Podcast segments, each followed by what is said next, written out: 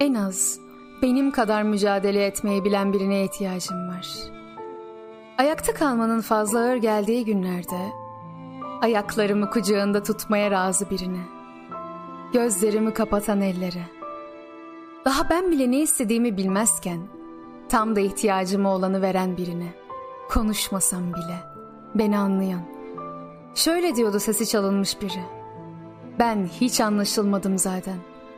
Anlaşıldım zannettiğimde bile yanlış anlaşıldım. Yıkmak istediğim duvarlara bir tuğla koyup duvarlarımı yeniden örenler onlar değil miydi?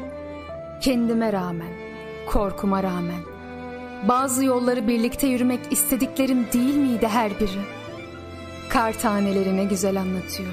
Birbirine zarar vermeden de yol almanın mümkün olduğunu. Şimdi öyle uzağım ki kendime. Şimdi öyle yorgunum ki. Şimdi öyle korkusuzum ki. Şimdi bir o kadar sevmeye korkağım ki. Şimdi duvarlarımı yeniden öyle bir örüyorum ki. Her bir tuğlasını en yakınlarım veriyor. Ben o duvarlar altında eziliyorum. Ezildikçe içimdeki ses ölüyor. Sessizleşiyorum. Sessizliğim de anlaşılmıyor. Bilmek beni büyütür. Bilmemek bana zarar verir. Unutmak beni özgürleştirir. Kalpler beden gibidir. Hastalanır bazen. Evlerin pencerelerini tamamıyla açabilen tek bir rüzgar biliyorum. Beden bu. Her şeyi yaşar ve atlatır.